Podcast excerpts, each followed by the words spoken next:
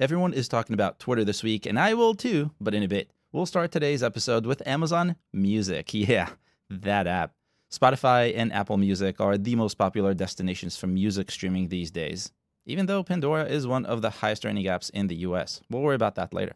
There are other names you may have seen when exploring music streamers, but Amazon Music, which launched all the way back in 2012, so it's been there for a while, it's unlikely to be one of those names. Well, Amazon is finally trying to change that. Last week, the service unlocked a catalog of 100 million songs and podcasts, and we'll talk about podcasts in a moment, and they made that available to every Prime subscribers. Some say they did it to justify Prime's 17% price hike. Um, it could be that. It could be that they're running out of ways to grow Prime, or maybe they're trying to unmiss a missed opportunity with their music. Whatever it is, it seems to be working. According to our app intelligence, downloads of Amazon Music, which also changed its icon last week, grew by 34% on Tuesday, giving Amazon Music its best day of downloads ever. Daily downloads rose from an average of 120,000 in October to more than 160,000 on Tuesday. That's across the App Store and Google Play combined, but the majority of growth is coming from the App Store right now. Now, I expect Google Play to eventually catch up, maybe not to the same amount, but they will catch up. So I believe this is just more demand for music. For a brief moment, Amazon Music even got close to Spotify in terms of downloads in the US App Store. Amazon has made a lot of moves related to content this year. Hits and misses, mostly misses if you ask me, which is why I'm not expecting this trend to really continue. But there are two reasons it might.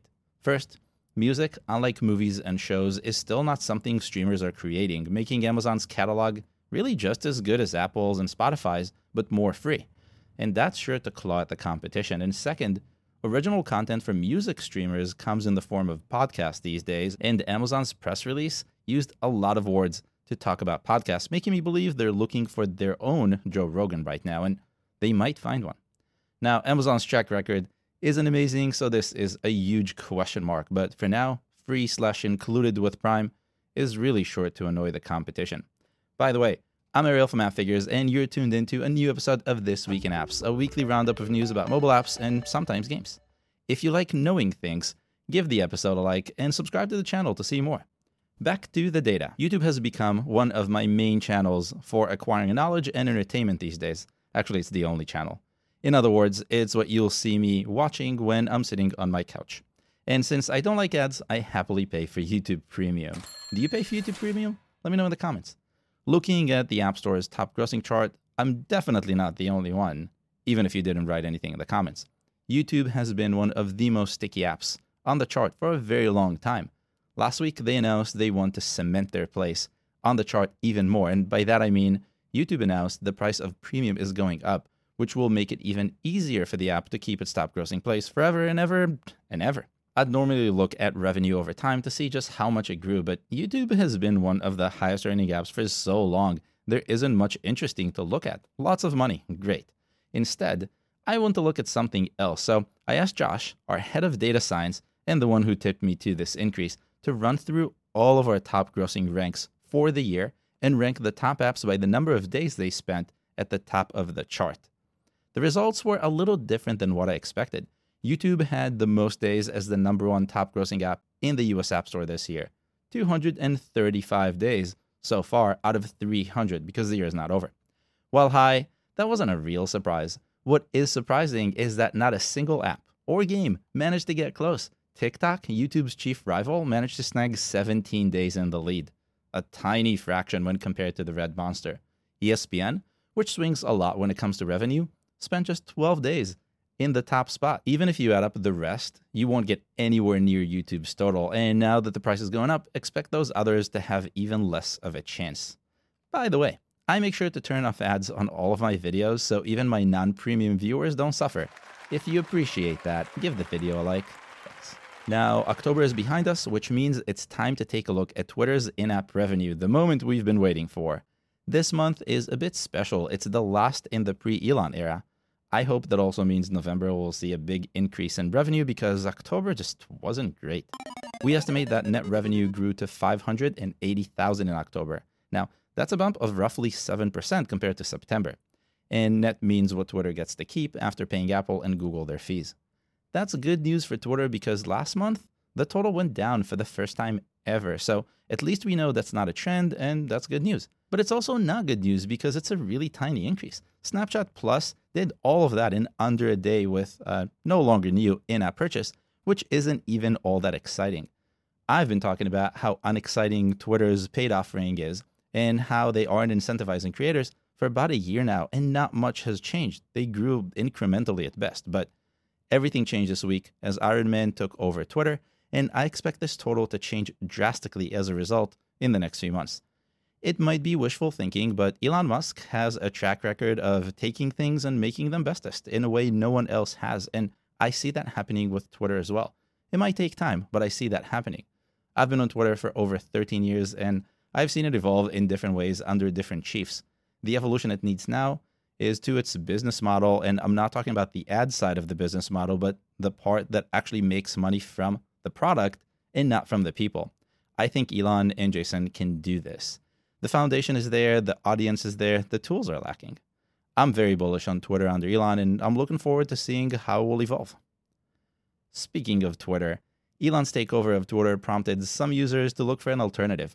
While there isn't a true replacement for Twitter, one of the most similar alternatives is Mastodon, a distributed platform that's not owned by anyone, and that's by design. Before last week, Mastodon was a fairly unpopular app, getting only a handful of downloads every day. Less than 500, according to our estimates. In fact, Mastodon was downloaded a total of 9,500 times in all of 2021, the year it was launched. Last week, everything changed. Downloads rose sharply and crossed 44,000 on Friday alone as news of the acquisition broke. By the following Tuesday, Mastodon was downloaded more than 185,000 times. That's an increase of 1,847% compared to all of 2021, and that happened in just five days. The trend sloped down though, and I expect it to continue sloping down because Mastodon isn't a replacement for Twitter. The whole idea behind Mastodon is that no one entity owns the platform. Instead, Mastodon is a protocol for a platform that can be run by anyone on any server, anywhere interesting in theory, but for most users, that means you'll likely join someone else's server and only have access to people on that server. Plus, the platform you will use will still be owned by someone because it has to. And fun fact, in case you want to understand what I mean, a certain social platform owned by a certain ex president uses the Mastodon protocol to run its own server. See what I mean? It's not a replacement. The current hype is what's causing this increase in downloads, not real demand, so I don't expect downloads to remain high. And last for this week, and totally different, Taylor Swift made history last week by taking over all top 10 songs on Billboard Hot 100 with her new album. She's the first artist to do that, ever. Cool. She also announced a new tour and gave her VIP fans a way to register to buy tickets for the tour early. Yes, she's that popular, you have to register for the pre sale. Guess where that registration took place? Ticketmaster. As you'd expect, Ticketmaster's downloads rose thanks to this campaign, but you may not know that this campaign also resulted in the highest day of downloads for Ticketmaster ever. Downloads rose to 164,000 on Tuesday, according to our estimates. That's a 993% increase compared to downloads in January of this year. 2022 has been a good year for Ticketmaster. It ended 2020 with a loss of nearly all new downloads, and that trend continued into the first part of 2021. Downloads grew later in 2021 as things opened up, and slowly showed signs of full recovery in 2022. Even with this rise, Taylor's tour still managed to give Ticketmaster its best day ever, not just post COVID. And in case you're curious, the previous all time best was back in April with 112,000 downloads, so a massive difference. By the way, and this might be expected, Ticketmaster's infrastructure failed during this registration event, so everyone is upset and everyone is complaining on Twitter which is par for the course these days, and I'm not going to get into it. It's been a while since I looked at IRL apps now that things have mostly gone back to normal, but one trend continues. Everyone is doing more from their phones. Ticketmaster's pre COVID downloads averaged 23,000 per day, which is a nice number, but in September of this year, they averaged 60,000. That's almost triple, even without the Swifties. So think about that. And on that note, that's all I have for you this week. If you like the data or my analysis, Give this video a like and subscribe to the channel for more videos. There's a new one every weekend. And check out this video to learn how you can analyze your competitors to beat them faster. I'll see you next week.